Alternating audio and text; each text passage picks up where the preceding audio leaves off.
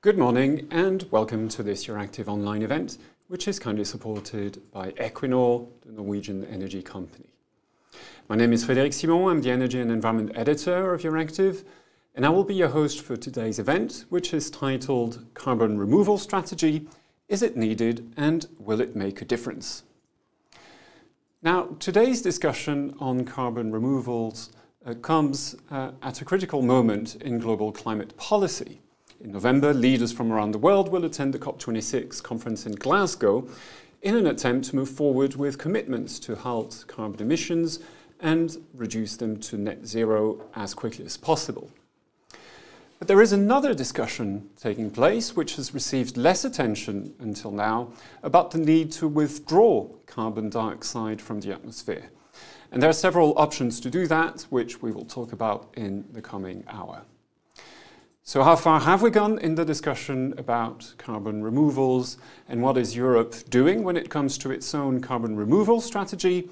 To discuss this topic today, I am delighted to welcome Christian Holzleitner from the European Commission's uh, DG CLIMA, Niels Fuglsang, a Danish MEP from the Socialist Group in the European Parliament, Oliver Geden, Senior Fellow at the German Institute for International and Security Affairs, Frank Peter from Agora Energiewende, the German think tank, and Lisa Ribora, Senior Vice President at Equinor in charge of emerging and future business. Welcome to all of you, and thanks for joining us today. We'll start this virtual conference with a short series of opening statements from the speakers, and then we'll turn to a Q&A debate that would also include questions from the audience.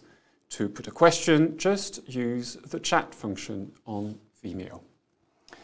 I think that's all for me for the introduction, so without further ado, let me give the floor straight away to Christian Holzleitner from the European Commission. Christian, the floor is yours.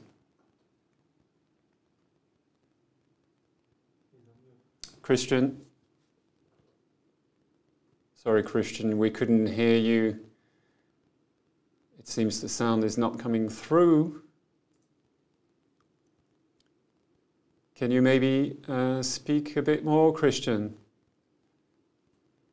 No, it seems it's not coming through. Okay, we'll give it a few more seconds, maybe, if we can uh, try to fix that. turning to our technical team here to see if there's anything that we can do on our end to uh, bring this back.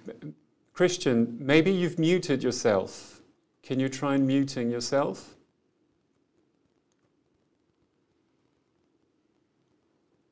No, that doesn't seem to be working. So uh, we'll try and get the sound uh, back with, uh, with you, uh, Christian, in the coming uh, minutes. And in the meantime, uh, we'll move immediately then to the next speaker, and that is Neil Fuglsang from the European Parliament. Oh no, he's okay. Niels hasn't joined uh, yet. So we'll turn to Oliver Geden, Senior Fellow at the German Institute for International and Security Affairs. Oliver, please. Yeah, hi Frederick. Uh, I hope this works. And um, yeah, let me start by saying, or arguing why do we need uh, carbon dioxide removal? Uh, the IPCC shows that to achieve the goals of the Paris Agreement, you need at least some level of carbon dioxide removal. There are often arguments about exact numbers. I think we shouldn't care about exact numbers, um, but uh, there are two reasons why you need that. Uh, the one is that you have to counterbalance so-called residual emissions, uh, emissions you cannot eliminate completely, like from agriculture, some from industry, let's say from hard to abate sectors. It's unclear what that would be by 2050, uh, but it can be quite substantial if you look at modeling coming from the Commission or member states. And the second reason is that you have to make up for initial overshoot of carbon budgets uh, that's probably about to arise. Uh, we all know that uh, coming from the latest IPCC report, but also from the special report on 1.5 degrees, the global carbon budget of 1.5 degrees might last for another 10 years. and we're not going to be at net zero by that uh, date. So whenever we talk about achieving climate neutrality by mid-century, and that's uh, in a way complies with the Paris Agreement targets, then it's assuming uh, that we're going to remove carbon dioxide from the atmosphere afterwards. It already reflected in, in European legislation, uh, in the climate law, uh, in some climate laws in member states, but only with net negative thereafter clauses. Uh, of course, many things could go wrong in, in, in applying carbon dioxide removal, but also in treating it politically. So I think it would be good to have a split target uh, for both uh, emissions reductions in a conventional sense uh, and removals at some point. Maybe uh, also talking about a 2060 net negative target in a very concrete way. I mean, it's it's it's really early, but I think it would signify where we are going. We need certification and and and measurement reporting verification. Commission is working on that. We urgently need a definition uh, of permanence, and that's my last point on uh, on uh, what actually can account for removing carbon from the atmosphere there's a lot of confusion in the political debate. Uh, and how many years does carbon need to stay out of the atmosphere to count as being removed? And that's an issue that particularly applies to all land-based carbon removal options like afforestation or soil carbon sequestration, where there's a high risk uh, that the carbon ends up again in the atmosphere uh, after years or, or decades. Thank you. Thanks, Oliver. So let me turn now to Christian Holzleitner, who has managed uh, to connect uh, with a good sound. Christian, the floor is yours. Hi, good morning. It's going better now? Yes, we can hear you perfectly. Go ahead. Ah, thanks so much. Um, yes, and thanks so much for the invitation. Very happy to, to be here. Um, yeah, I think Oliver already said we will need carbon removals in 2050. Um, if we want to reach our goals of climate neutrality, so that on balance we don't emit uh, any more uh, greenhouse gases to the atmosphere, um, of course, in the first place, we need to reduce the use of fossil fuels, and uh, this is our first first policy. No doubt uh, about uh, about that. But there will be uh, still emissions in 2050 in the system in particular from the production of food, from the production of biomass. Um, so, and we have uh, the um, the removals in uh, in our soils, in our forests. So we need to increase the capacity uh, of those. Um, and then we have a whole bunch of industrial uh, solutions, carbon capture storage. We need to get better the circular um, economy, sustainable fuels, um, other products that store that store carbon. Uh, there's a big discussion coming coming up uh, on on woody construction material, for example. So, and we need to look at all of these solutions. And I think we are very happy to see the big interest. Like um, with the Innovation Fund, we have a lot of applications that are going into direct air capture with CCS, that go in bioenergy with CCS, um, that go in those uh, substitute materials um, like woody construction material and so on. And then on the other hand, we have this big interest in carbon farming. So how can we do agriculture and forestry in a more climate uh, friendly way? And how can we use our natural resources to store more, more carbon uh, in there? And um, both with the Innovation Fund um, with the Common Agricultural Policy, with the Carbon Farming Initiative, we want to foster all of these, these initiatives. So building bottom up from what we have to better understand uh, the technologies, to better understand uh, the, the challenges related to it, like, for example, how to deal uh, with permanence, the risk of natural disturbances. And uh, so really, I think the first part of our strategy is really to kick off all of these developments and to learn a lot uh, about how this uh, how this works. And then, of course, we need to think uh, about um, uh, the long-term perspective, the integration of carbon removals into our climate policies towards 2050. And there we are taking uh, the first step with our uh, legislative initiative on, on the certification of carbon removals. Thanks, Christian. Uh, we'll certainly uh, come back to those questions uh, later on uh, in the discussion, but thanks for this succinct overview. Let me turn now to Niels Fuglsang from the Socialist Group in the European Parliament. Niels. Yes, thank you. Can you hear me, Frederik? We can hear you fine. Go ahead. That's great. All right.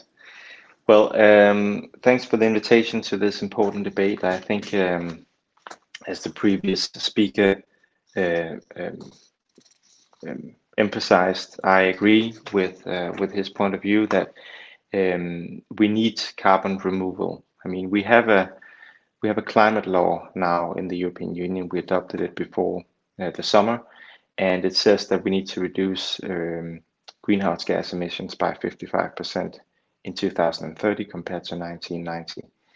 And we also need to be climate neutral in 2050. Um, and to, I think, achieve both targets, uh, we need uh, to remove carbon uh, from the atmosphere. And uh, there's no there's no doubt that in the long run we need to remove carbon because actually after 2050 we need to have negative emissions and we can only have negative emissions if we if we remove carbon. Uh, but also in the shorter uh, term, I think we um, we need to do it. Um, I remember, and I'm a member of the European Parliament, but I worked in the European Parliament as an assistant following the debates here in uh, 2010, so about 10 years ago. And I remember back then the CCS technologies were looked upon as an excuse for not reducing uh, climate gases. Uh, you know, the ones who didn't want to do an effort to reduce climate gases, they could say, "Oh, but we'll we don't need to reduce them because we can just have CCS, carbon capture and storage, and then we can capture the carbon, and then that's all we need to do." And I think the Green Party and also the Social Democrats, where that I represent, we were very skeptical of that uh, notion of, of CCS. But I think it has changed um, because I think everybody realizes now that we we cannot do it do without it. It must not be an excuse for not mitigating climate change, for not for not reducing the climate gases. But we need uh, also to um, to capture some of the some of the carbon because, uh, for example, in industrial processes, we have in Denmark, where I come from, and I think in many other countries, we have industry that has a very hard time on the short term reducing um, carbon in the production of cement, for example. Uh, and there, I think we need technologies to um, basically capture the carbon that they emit and store it. Uh, for example, under the uh, under the seabed. Uh, that's a concrete project that the Danish government is, is working on, and that requires huge investments. And we need to be willing to put up those investments. Thanks, Niels. Let me turn now to our next uh, speaker, and that is Frank Peter. Frank, floor is yours. Thanks, Frederik. Yes, uh, I can just put more emphasis on what my um, prior uh, colleagues said. Um, first of all, mitigation policies avoiding carbon must be at the heart of uh, policy making at this point of time still uh, no doubt about, no doubt about that so we need to get down fossil emissions as uh, much as possible and also for the industrial sectors we also have to focus on reducing um, the carbon load of uh, heavy industries, for example, to really avoid and, and get down the amount of remaining emission in the system. Um, however, um, I'm afraid we will need carbon removal technologies in the future because we will have, uh, like uh, said before, remaining emissions in the cement sector, in the limestone industry, that we need to um, yeah get out of the system to become climate neutral in the future and we also have emissions from, for example, the food sector, greenhouse gas emissions that we will need to compensate for in the mid and long term perspective. And since uh, those kind of infrastructures have great lead times to be up and running, uh, we need to start to implement a valid regulatory framework at this point of time to give investors security uh, to move on. Um, I'm also afraid that we, in the end, will need technical solutions for the things as well. So we need to consider direct air capture CCS, biomass CCS going forward because we have a high uncertainty as of now how our natural things will develop under um, climate change. We see lots of consequences uh, currently with our forests in, in Central Europe that are, yeah, almost falling apart, I would say, and are a bit losing their strengths of uh, being a sink over a decade. So we eventually also for that reason need to look into technology solutions going forward that um, in the past were considered as being very expensive and uh, not accepted by um, many parts of the of the of the citizens.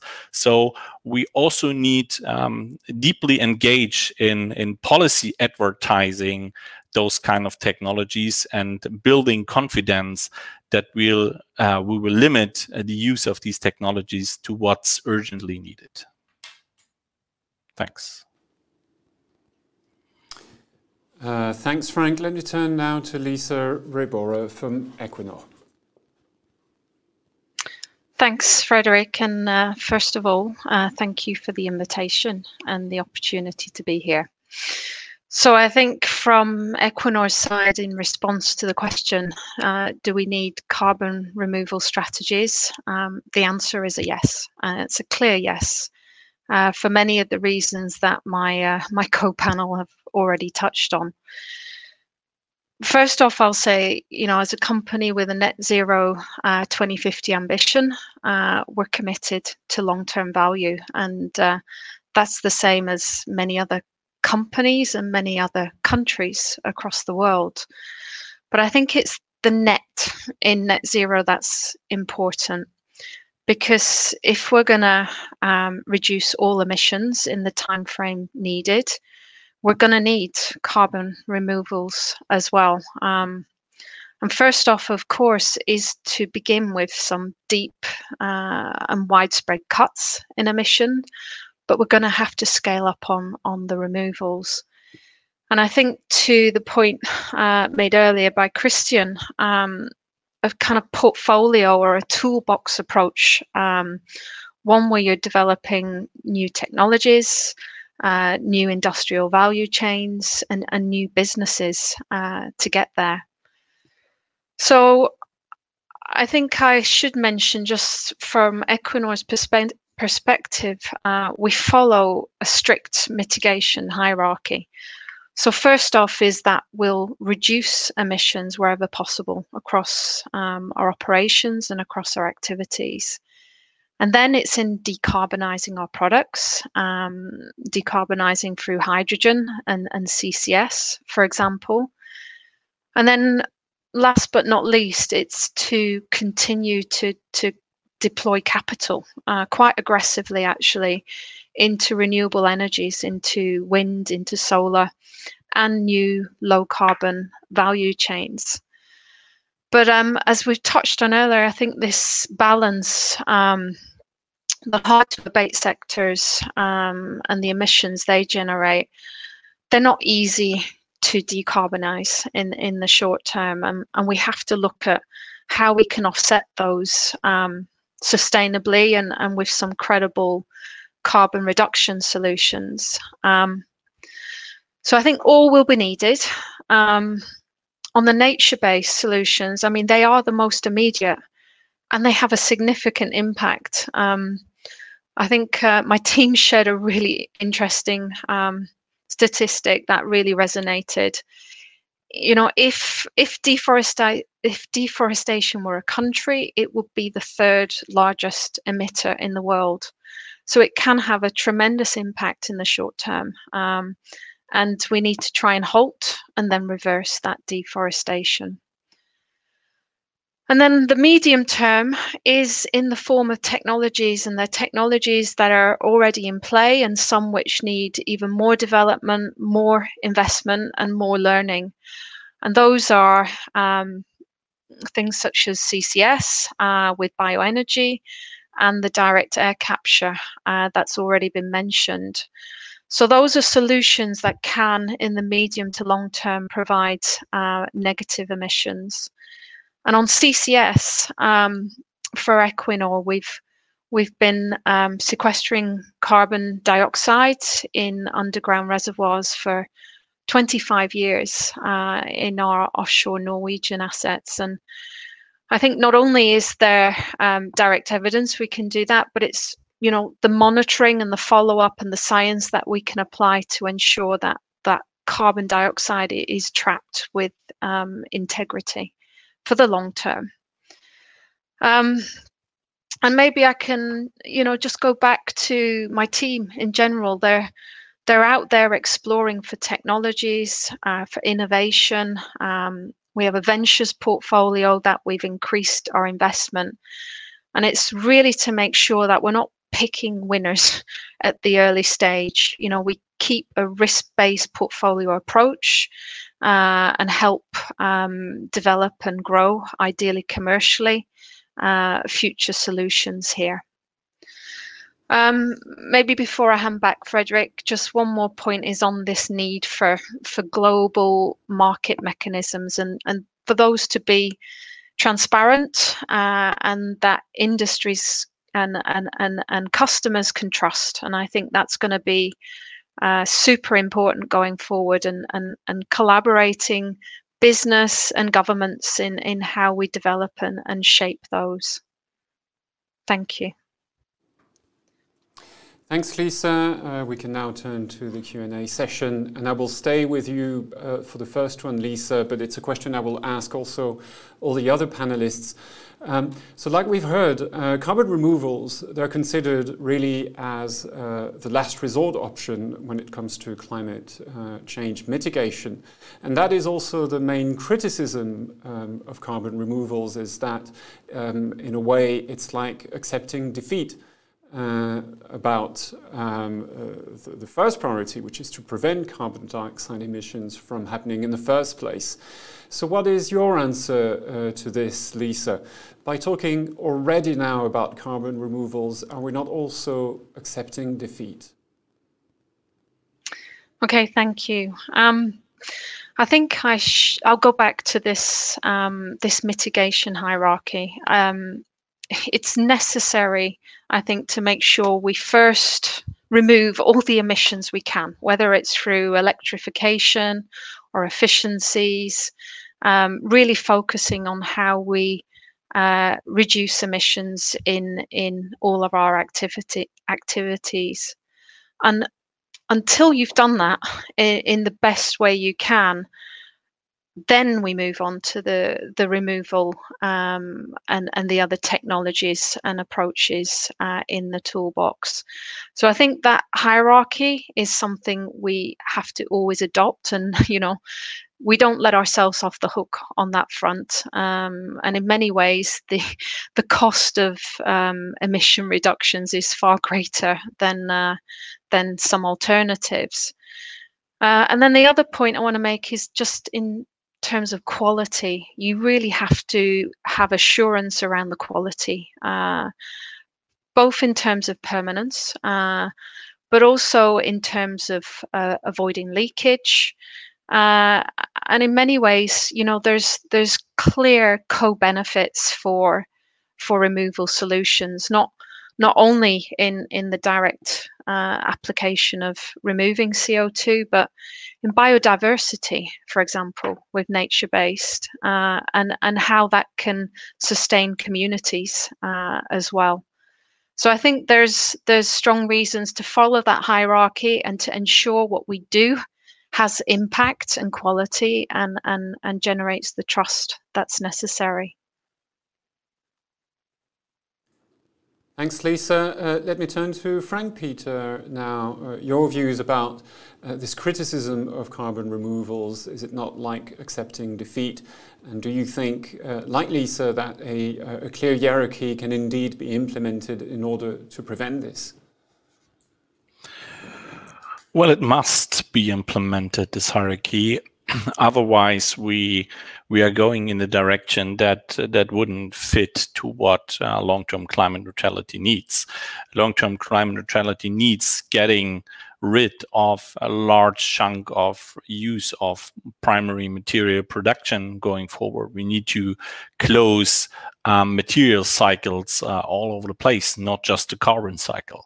So putting putting that policy um, in focus of uh, also uh, the Fit for 55 uh, proposals is what is needed at this point of time to avoid that this hierarchy is somewhat turned upside down. And um, we clearly have um, the view that the current Fit for 55 package is lacking a bit, for example, on the demand side policy perspective, where we definitely need to strengthen ideas of material efficiency, material substitution from um, the carbon intensive um, primary materials point of view. And uh, there we definitely need to put more emphasis on to avoid that this hierarchy that um, most of the, the panelists here have in mind is weakened. Thank you, Frank. Uh, let me ask then now the question to Oliver Geden. And actually, you spoke about the need to have two different targets, one for uh, climate uh, uh abatement, uh, emissions abatement, uh, and another for carbon removals. So do you think that would actually, in a way, prevent this criticism um, on carbon removals that we've started hearing already uh, now, mainly coming from environmental groups. Um, what, what is your view, Oliver?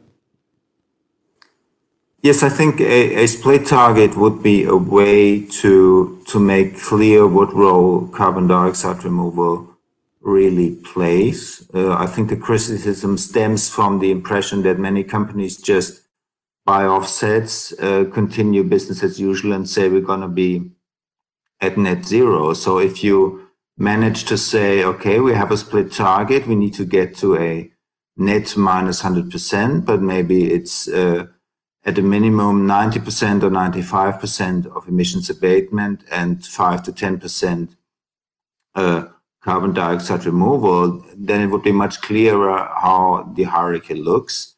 Uh, honestly, I cannot really say what the outcome of such a political debate would be. It would also be different uh, in different member states. If you look at a country like like Ireland, uh, where uh, I think one third of the emissions uh, come from agriculture, uh, they would have a hard time to get to net zero without removals. But you could also say, okay, don't they have to rethink uh, the role of agriculture in that country? It becomes much more concrete if you try to break it down, but these discussions uh, haven't happened yet in member states. I would say uh, in Sweden it started. They have a kind of a split target, uh, not exactly for for abatement and removals, but it's not about the defeat. Uh, I think uh, to get to uh, stabilizing temperature, we need to be at net zero. the defeat option or the defeat impression comes from the fact that in global modeling, for a long time while we continue to emit more and more globally.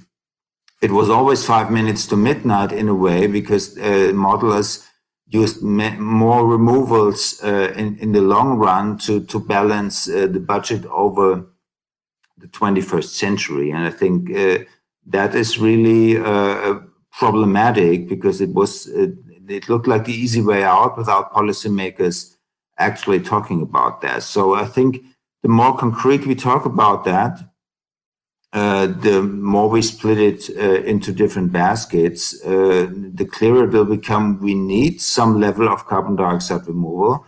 We need to have a political debate how much it would be, for what exactly were we using it, what kind of removals are we using. Uh, and then I think the criticism of, let's say, might not move away, but we will have a serious debate what to look at. Okay, you uh, spoke, Oliver, about the need for political debate. So let me turn to the politician, uh, and that's Neil Fuglsang. Um, Oliver spoke about carbon removals uh, being criticized as being a, a, an easy way out, uh, uh, and the need for a political debate on how to uh, prevent this from happening. So, what is your view about that? Well, I think there are no easy ways out of this mess that we're in uh, now. And we only talk about carbon removal because uh, we are so close to the edge uh, of a climate catastrophe that we need to use all the tools that we have in the toolbox. Um, we should have acted uh, in a much more radical way uh, a decade ago.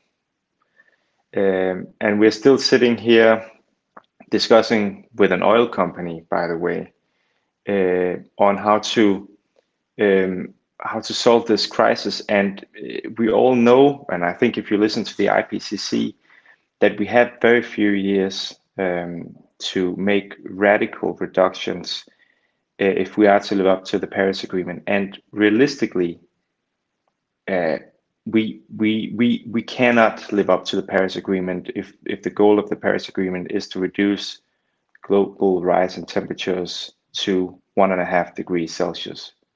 It's it's going to be extremely difficult, and I mean theoretically we could there might be a chance still, but we have wasted so much time um, that we need right now. We need it's not a it's not a matter of easy solutions. It's about it's a matter of just using every option we have because we are running out of time, and we we um, we need to both we need to both reduce reduce massively the greenhouse gas emissions and remove carbon. I mean, if we had started, if we had done something serious about this and phased out oil and coal uh, more drastically a decade ago, we might not have needed this carbon removal strategy. But that's not the situation we're in uh, because lots of politicians uh, have not been, been willing to put a high enough price on carbon to make the oil industry and the coal industry uh, unprofitable and in that way phased out uh, the fossil industry. My colleagues have not been willing to do that. Um, we have not been been willing to do that. Uh, I hope that will I hope that will change also in the Fit for 55 that we can get a higher higher carbon price. That's what we that's what we need, and we need to phase out uh, gasoline cars as well. Uh, but but we are in a situation right now where we cannot afford to put any tools in the toolbox away, and that's why we are we're talking about carbon carbon removal. Thank you. Thanks, Niels. Uh, maybe just a quick uh, follow-up here, because uh, um, uh, Oliver Geden spoke about the need for a split target. I understand this is already um, uh, accepted uh, in the European Parliament as part of the 2030 targets that were adopted under the European climate law. Can you briefly explain how that works and whether there's a consensus in the European Parliament to indeed have split targets for removals on the one hand and uh, reductions uh, on the other? Well, I'm not sure that there is a, a consensus around that. Uh, I mean, we have an overall target, of course, of reducing uh, by by 55% uh, greenhouse gas emissions. And as far as, as I understand the debate here, uh, the majority of that will be a reduction of of greenhouse gas emissions. I mean, 52% at least will be a reduction of greenhouse gas emissions to live up to the 2030 target. And then there's 2 3% that will be uh, achieved according to the plan by uh, carbon storage, carbon capture and storage. Um, and I, I, I think it is a matter of uh, of people or politicians, majority in the European Parliament, being realistic about that that we we need both uh, strategies. We need to to walk on two two legs, two feet, um, and um, and the whole LULUCF uh, regulation, the whole LULUCF agenda. Uh, which has been proposed by the European Commission as part of the Fit for 55 strategy, is about um, catching carbon via more forests, via uh, uh, not uh, cultivating wetlands and and the soil that emits a lot of a lot of carbon. So I think um, the whole agricultural and forest strategy, as part of the of the 55 package, is about carbon removal.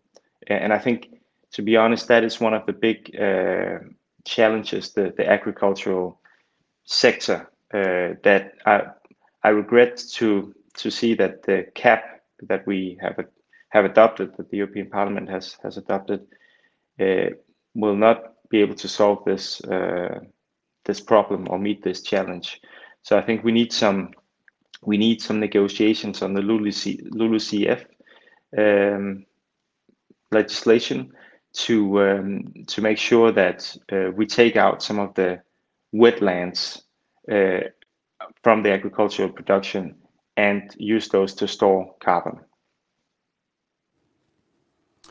Thanks, Niels. Uh, uh, let me turn now for, uh, to Christian Holzleitner about uh, these uh, calls for a split target, um, what the European Commission has indeed starting, started doing when it comes to carbon removals from forestry, etc. How will that translate in practice when it comes to putting together a carbon removal strategy at the European level, Christian?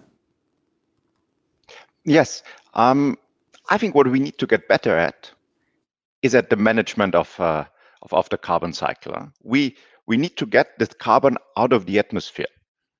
Uh, and we need to restore a more sustainable carbon carbon cycle on on this. Uh. But um, we will always need to do this uh, because carbon is, is, is essential for our life. Uh. If we produce food, if we produce bioenergy, we will have emissions. And um, and that we need to uh, to balance with with removals, be it like in the in, in the forests, um, in the soils, or be it through technological uh, solutions.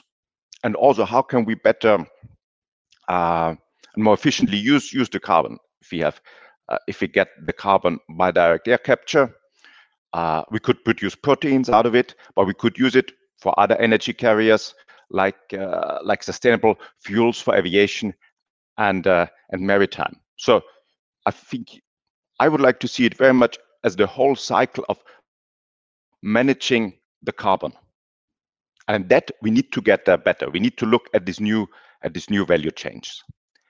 Um, so yes, uh, in the climate law, the co-legislators have given also the Commission uh, a clear task uh, to ramp up the uh, uh, the removals in, in the bioeconomy, in the forests, in, in the soils. But also what I would like to, to add to, to the to the good uh, explanation of, of Niels, uh, what is also included there is um, the products that we make out of uh, the, um, the biomass, like long-lived wood products, like construction material. So it's not only about uh, sourcing the biomass are more climate friendly, but also using it more sustainably. So we need to uh, change the share of uh, of the biomass uh, into a more long-lasting use, like for example in construction uh, um, material. So there's a whole this uh, discussion about the cascading principle and so on, which is also a little bit of this hierarchy, and uh, and we will see this discussion more more and more it's about how can we can we use the carbon more more efficiently. And um, as I said before, uh, what we are doing now is we want to look at all the initiatives that are out there be it on the ecosystem side, be it on on the industrial side. Um, learn from them, support them. We still hope that we can also support them uh, quite a lot through the common agricultural policy. We're working on this with our colleagues in DG, DG Agriculture. For example, as I said before, the Innovation Fund is our prime uh, funding instrument on the technological solutions. And based on that experience, we'll take it a step uh, uh, further for the legislative proposal on the on the carbon removal certification, uh, which is a necessary step uh, for then a future integration of uh, of carbon removals um, into our our regulated markets. And of course, we must get clearer about the um, the market size for uh, for carbon for carbon removals. Um, and I think there will will need a debate that we probably uh, need to go into quite a high quality, high permanence uh, uh carbon carbon removals. Uh, if we talk about more the ecosystems, uh, we'll also need to look at the um, co-benefits for biodiversity. But the same is true for bioenergy with CCS. There we also need to look at the sourcing of the biomass. That this is done in uh, in a very responsible, sustainable way. That's also good for the biodiversity. And then we see what we can do most sustainably um, with with that carbon uh, carbon molecule. So it's really about looking at the at the whole, whole new value chains as on carbon removal itself uh, is maybe a bit too uh, limiting. Thanks, Christian. Let me stay with you for a quick follow-up uh, about the next uh, question I'd like um, all of you uh, to uh, answer, which is about the technologies available. So, Christian, I understand what the European what the European Commission has started doing is to uh, put proposals uh, in place to remove carbon dioxide from forestry, also from agriculture, with a view to 2030. Um, what about the other uh, types of solutions, the more technological solutions like CCS or direct air capture? There's a new project which uh, I think is being launched uh, today, uh, as a matter of fact. Um, how is the European Commission planning ahead for these kind of technologies as well? As, as I said, what we are doing now is we are supporting them with the Innovation Fund. Uh, and as at the beginning, we have a lot of interesting projects there. We're also teaming up uh, with uh, with Bill Gates with Breakthrough uh, Energy uh, on providing there even more funding for direct uh, direct air capture. So direct air capture is something that's there quite quite a priority for for, for Bill Gates. Um, we also see a big interest from from Microsoft, from from other companies to invest into these these technologies. And there, then uh, what we need to understand better is um, the certification of those. We need a certification protocol for that. Uh, that's not yet um, yet there, also not in the voluntary carbon markets. So um, this is uh, uh, something we will be working on with our legislative uh, uh, proposal. And I think then we want to come out with this uh, strategy by the end of, of this year on on the whole discussion on, on the management of the uh, on the sustainable management of the carbon cycle, where we also want to to give different scenarios on um, okay what should be the the market sizes for for the different um, uh, removal, uh, carbon capture and use, uh, so the whole carbon management uh, solutions.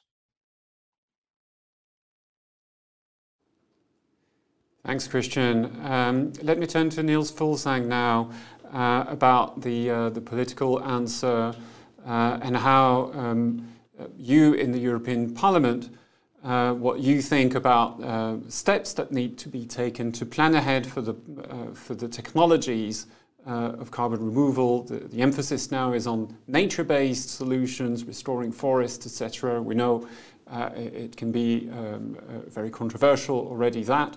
But um, what uh, are the discussions taking place in the European Parliament also when it comes to planning ahead for more future technologies like uh, direct uh, air capture, for example? Niels? Well, I, I think that um, we need to do two things. Um, so um, there's some things we can do right now, uh, which is not so much about technology. Uh, when it comes to um, the agriculture and the forest uh, situation in Europe and in other parts of the world, where we can uh, basically take out uh, some of the land which can store carbon, which can hold carbon, and we need to compensate the farmers for that if we do it. And I think we should do it. And I think we um, all the European uh, Union countries.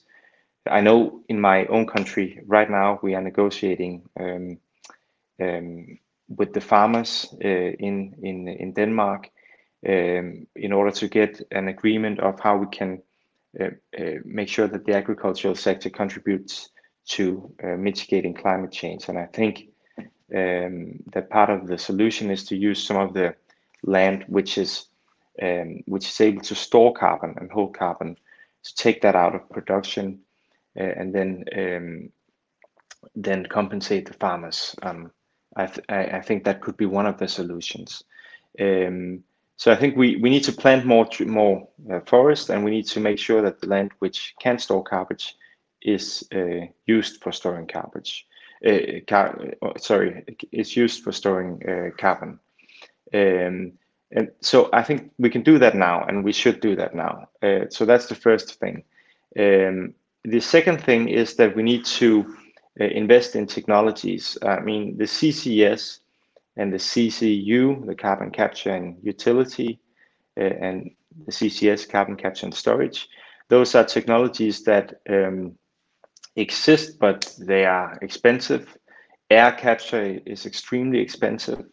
Um, we will need them and we will need them cheaper. And that requires that we invest in, in research. Um, I think the European Union needs to do that. Uh, I think we need to do that via the Horizon program. Uh, I also think that the countries, the states in, in the European Union need to do that. Um, uh, because um, we have a lot, lot of industry that has a difficult time uh, meeting uh, the reduction requirements. And they need to do everything they can but i think part of the solution for them could be to store some of the uh, some of the carbon. But that requires that the technology is there and that it's affordable. And for that we need we need investments in technology uh, and innovation so i think the states and the european union should really should really do that and then the last thing um, i would also mention is that we need to um, we need to store this carbon somewhere. So we need to have plans for where can we where can we store the carbon. Um, I know in my own country, Denmark, we have a lot of sea around our country, and um, so it's a good idea for us to use the um, uh, this to store the carbon under the seabeds, to use those reservoirs under the seabed um, to store carbon. But that will obviously vary or depend on on the country's situation and where we can find some areas to store carbon. But I think that the that the uh, member states and perhaps the European Union should be involved in in uh, trying to organize this drawing on the map and this planning for how can we where can we store the carbon because the uh, we need to plan that uh, right now. Thanks. Thank Niels. Uh, let me turn to Lisa Ribora. I think you've raised your hand uh, actually about this need to plan also uh, not just for uh, immediate carbon removal technologies in the form of forestry and agriculture, uh, but also for CCS uh, and, and potentially direct um, air capture as well. Lisa, how do you think um, planning should go along at the European level, maybe, but also uh, at the global level? Yeah, thank you. Um, I wanted to build on some of the comments made because I think um, what Niels is underlining is um, the timeline, um, and and in fact, a lot of these technologies are, are long-term investments. Uh, if you think about solar, um, in the last 10 to 15 years, the costs for solar have come down, you know, 90% or more. So those kind of timelines and the repeat deployment, the learning, the the the efforts to make it as efficient as possible takes time. Uh, but we have to we have to try, uh, and we have to um, invest. And I think to the comments around CCS, um, there are kind of um, very interested parties out there. Um, we see on our Northern Lights um, CCSU development, um, which will come on stream in, in a couple of years' time. Uh, you know, some of the parties you mentioned uh, earlier, uh, um, tech parties, for example, Microsoft and so on, uh, customers who want to be participate in those schemes and then there's utilization of carbon, whether it's through cements or or um, eco fuels as well. Uh, and lastly, I think next to those CCS, um, to to test uh, direct air capture, which I think Neil said, you know, today is very expensive, and could take you know 10, 15 years or more to get to a place where it's uh, an attractive and, and very scalable uh, solution.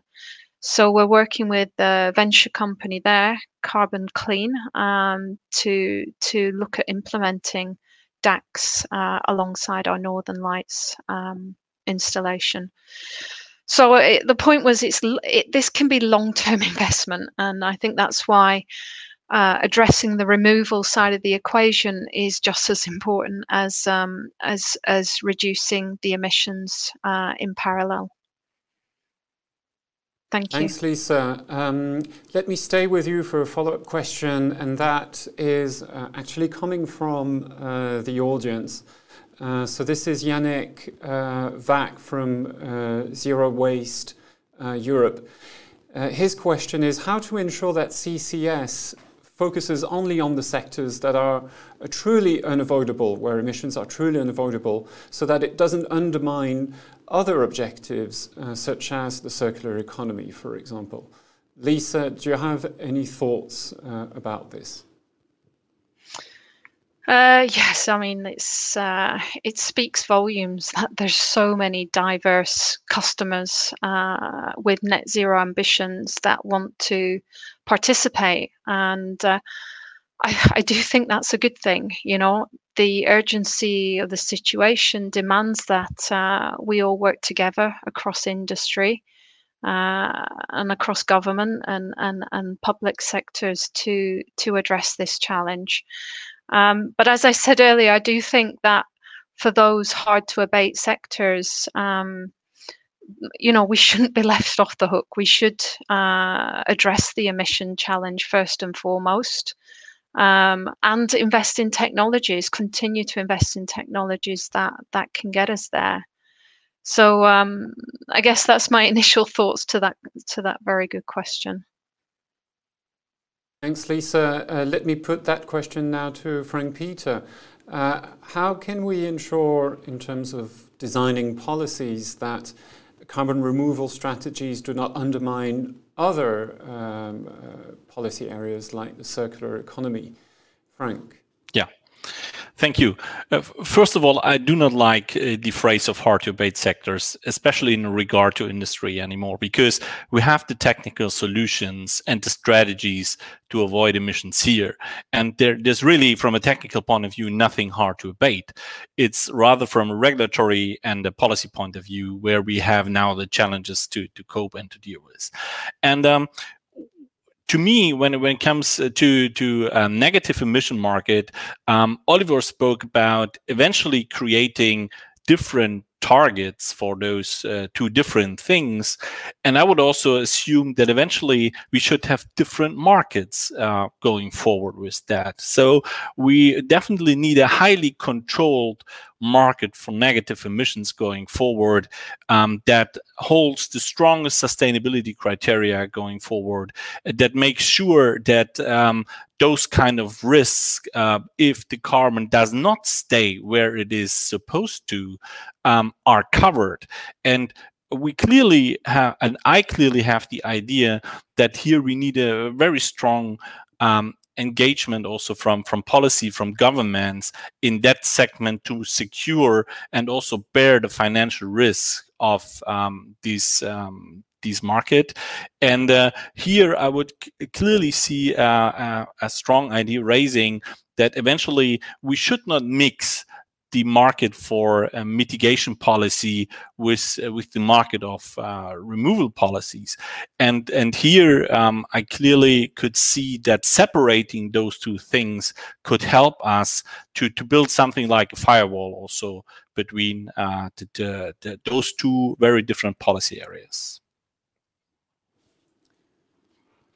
Thanks, Frank, uh, for uh, bringing uh, those ideas. So let me turn uh, uh, again uh, now to Christian Holzleitner, following what we heard. So you alluded to this, Christian. Um, the European Commission is thinking of putting together um, some sort of scheme to measure and certify carbon removals. Uh, can you explain uh, what the European Commission has in store for that? Uh, how would that work? Uh, and also, how would that fit with the uh, United Nations uh, framework? Yes. Um, what we see now is um, like a lot of activities on on the voluntary carbon markets, and also a lot of, of different standards. Um, also a lot of con confusion. Like, are we really talking about uh, true carbon removals? Are we talking about uh, avoided emissions?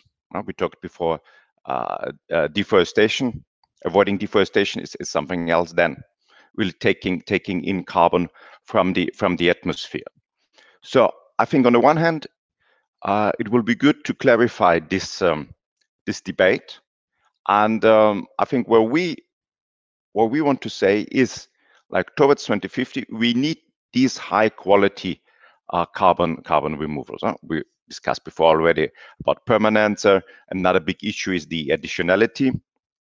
So compared to which benchmark, how do you do this? So there are a lot of very interesting um, technical technical discussions that we want to to tackle first before we go into okay, how can these credits then in the end be used in um, in regulated um, uh, trading trading systems that, that, we have in Europe? Um, so, uh, Frank all, all, already referred to okay of, of having different trading systems for removals for for mitigation. So there are a lot of ideas around there, and I don't want to preclude uh, any any one um, any one of those. So um, we need to get better at uh, at, at understanding what is really uh, one ton uh, of uh, of removal, how permanent is it, how additional is it. So we need to bring much more clarity into into this uh, this debate, uh, also about the differences between what we discussed already now a little bit about the use of of carbon, and then finally the storage, because we will have a whole value chain a new value chain of of capturing carbon, using carbon, and eventually storing uh, storing carbon. And we need to to manage that whole uh, that whole chain um, chain well. And then this also relates to the previous question on okay whether to use a uh, waste with CCS or not. You will have all these discussions on on on this cascading principle that you already have now for for biomass. Um, you will get uh, across all all value chains um, in the circular economy where, where carbon is involved. Thanks, Christian. And uh, just to clarify, um, the, um, uh, the legislative initiative that is going to come out of the European Commission at some point uh, to certify and measure those carbon removals. Will that be part of the uh, December carbon cycle management uh, proposal that you spoke about, or will it be later? Will it be under this commission?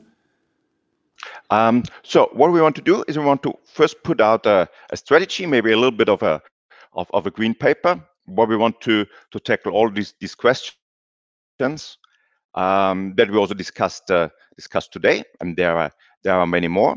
And then a next step uh, would be the uh, the legislative proposal on the carbon removal certification, which in itself will be much more uh, technical. And um, yes, I'm, I'm I'm very hopeful that it will be still under this uh, this commission. It's in in the circular economy action plan. Okay, thanks, Christian, for clarifying. Uh, Niels Fuglsang, very quickly, your thoughts about certification of, of carbon removals. How do you think uh, the, uh, the European Parliament will approach this? What are your views about certification of carbon removals? Well, I think it's extremely uh, important uh, that we have a, a, system where we can certify what is uh, carbon removal, how permanent um, how permanent is it? Um, and also, when we talk about uh, uh, carbon capture and utilization, uh, I mean, if you capture carbon, you use it in another process to make a power to X product fuel for uh, ships or, or planes, or do you store it somewhere? And what are, what are the consequences regarding the the total emission in the end. So I think there are lots of, of um, questions coming up here, especially um, with the hydrogen hydrogen strategy and the hydrogen question. Hydrogen will be more important in the coming years as a way to store energy and as, as a way to create fuels for uh, ships and and um, and airplanes and in industrial processes and that uh, that the hydrogen needs to be in, in some of these products needs to be mixed with carbon with with CO2 that perhaps has, has been captured in other processes. Um, so we need a system for figuring out uh, if you capture and store uh, carbon, uh, how much do you, uh, how much ends up being captured and how much is permanent and how much is used then in another product that will potentially emit uh, carbon in another process. Uh, so I'm just happy that that the, the Commission is uh, is coming up with um, some uh, well thoughts and hopefully also a proposal for rules on on this. Thank you, Niels. Uh, let me turn to Oliver uh, Geden now. Um, I'm curious to hear your views about how policymakers should approach uh, this crucial uh, technical uh, debate probably um, about certification of, of, carbon removals. What do you think should be the, the principles that policymakers should follow when adopting such a policy? Well, I think in the first place, it really is a highly technical issue and it's quite a complicated issue, like like like Niels just showed. Uh, where does the carbon stay? What are the life cycle emissions uh, of these processes? Where does the carbon come from? We really need to distinguish, uh, and I think policymakers need to learn to distinguish. I think, especially in member states, between carbon dioxide removal, conventional CCS, CCS combined with removals, CCU on fossil fuels, but CCU with fuels coming uh, from ambient air or bio uh, or biomass. And I think there are potentially, let's say, 15 to 20 technologies that could remove carbon from the atmosphere. And a company that wants to implement a certain technology needs to know what it can what it can get out of it. So we need some kind of accounting scheme and it's going to be um, horribly complicated. And maybe it is a good way not to try to start with 20 at once, but but build up a system uh, that uh, that can evolve. And I think the policymakers right now are a little bit in a bind. Uh, it's easy to sell ecosystem-based uh, CDR methods like like forestry, soil carbon sequestration, and and others. It's also, I think, a good way, and I think that's the Commission's strategy here, to create new revenue streams uh, for the agricultural sector and and use it to green the agricultural sector. But as other speakers uh, have said before, uh, we need to ramp up the technological solutions as well because usually uh, they create a more permanent removals uh, and and that needs time, and we need the signals there, and that needs to start. There are many uh, applications like enhanced mineral weathering, where it will be horribly complicated uh, to create an accounting system because the storage will be durable, but it's it's it's not easy to follow the carbon and to monitor it.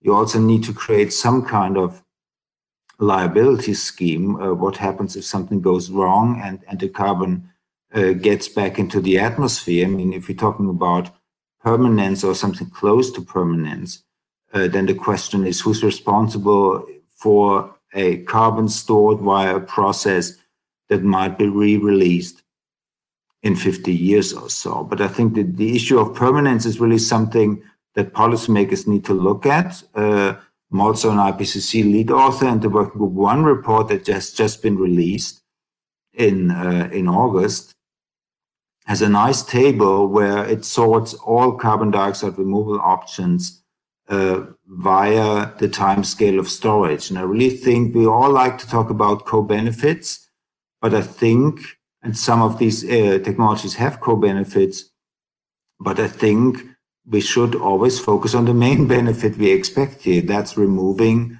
carbon dioxide durably. So I think the permanence issue uh, should take center stage here. Thanks, Oliver. Uh, let me turn to Frank Peter for some very quick thoughts because we're slowly getting closer to the end of this conference about uh, how uh, to regulate, certify uh, carbon removals. What are your views on that? Well, we need a clear scheme um, how to deal with it. Uh, that's the that's the big um, yeah the big question, the taxonomy, and we we need it uh, not only for um, the carbon removal technologies we need it about the whole carbon cycle. Um, we need to track carbon through different value chains, also of industrial material flows. And uh, this is what needs to be built quite quickly because uh, of course, we want to build also green lead markets where carbon content of products plays a, a, a significant role. And we need to establish uh, this uh, accounting and tracking system of carbon emissions in products over different value chains, maybe many use cycles, hopefully many use cycles in the future and and this uh, definitely is at the center stage of what it's needed in the first place to get a hand on this uh, sustainability uh, criteria for for carbon removal technologies in the future. Frank, Lisa Ribora, some uh, quick thoughts maybe on how to uh, regulate carbon removals and certify and measure them.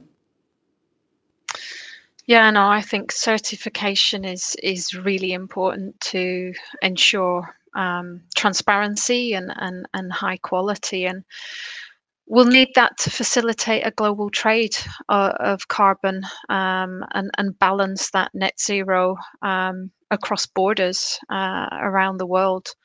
So, um, you know, I think actually going back to technology, it's not only important in developing the solutions themselves, but it's also very powerful in how we account for and how we measure uh, and how we follow uh, the life cycle of a carbon um, a carbon credit or a, a volume of carbon uh, from end to end. So um, yeah, that trust certification is going to promote much more investment going forward. Uh, so I welcome that.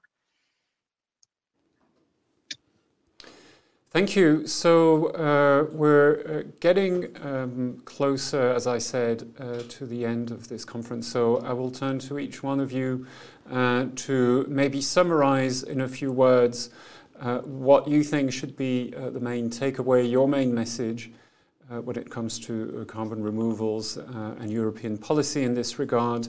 and so let me go back then first to Christian Holzleitner.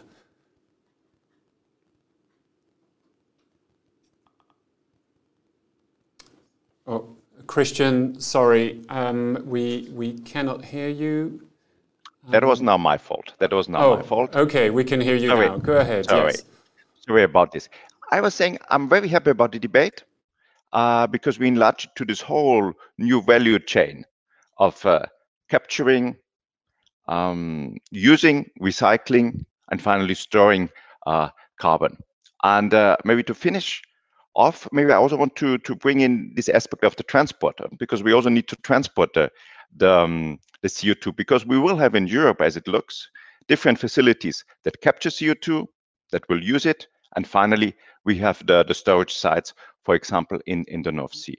And what we also we need to get a competitive market on all of this, also to have the trust uh, of uh, of more capture facilities coming in, more storage sites uh, coming in, and uh, and really creating a good new market around that.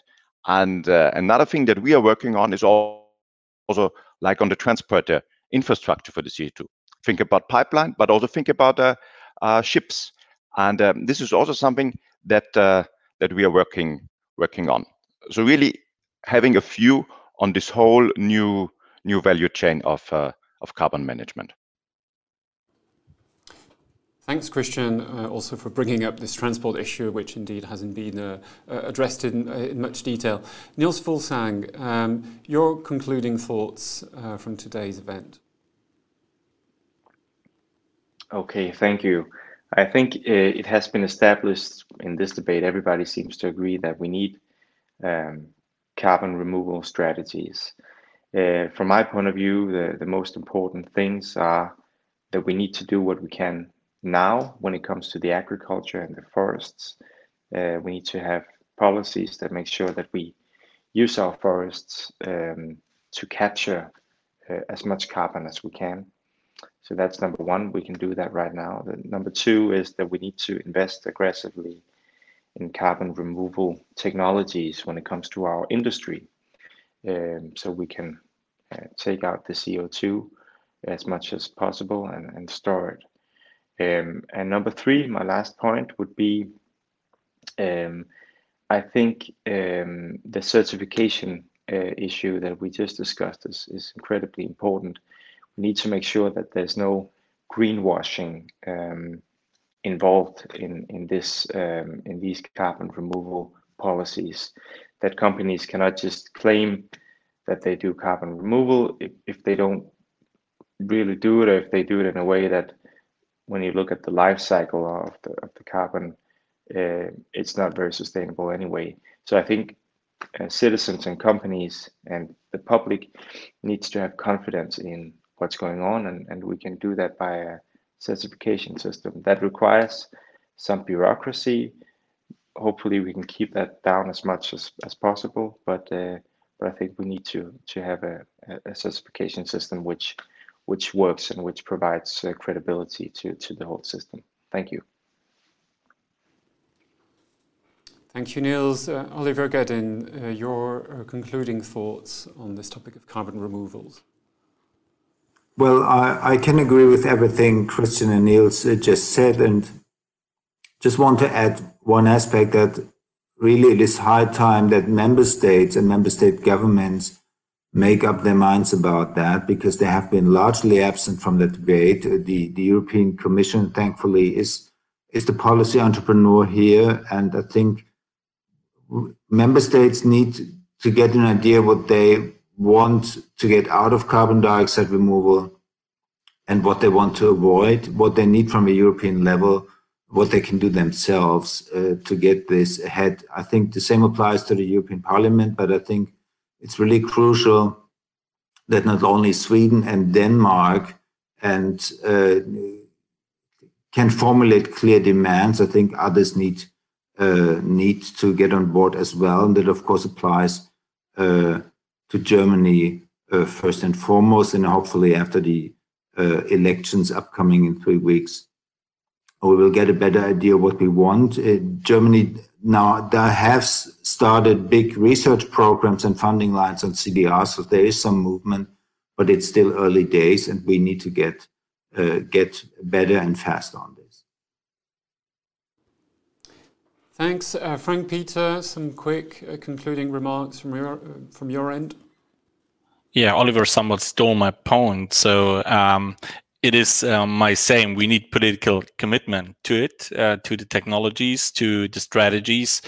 And we need, uh, especially, uh, I also know the German background quite well. We need um, yeah, political also acceptance that carbon dioxide removal will play a role, and member states and parties need to get their heads around this, what is needed, and also um, openly advertise and make clear that this kind of technologies and strategies will be required in the future to achieve climate neutrality, to avoid that we fail on the public acceptance of most of the strategies and technologies. Thank you. And uh, now Lisa Rebora for the concluding thoughts. Lisa.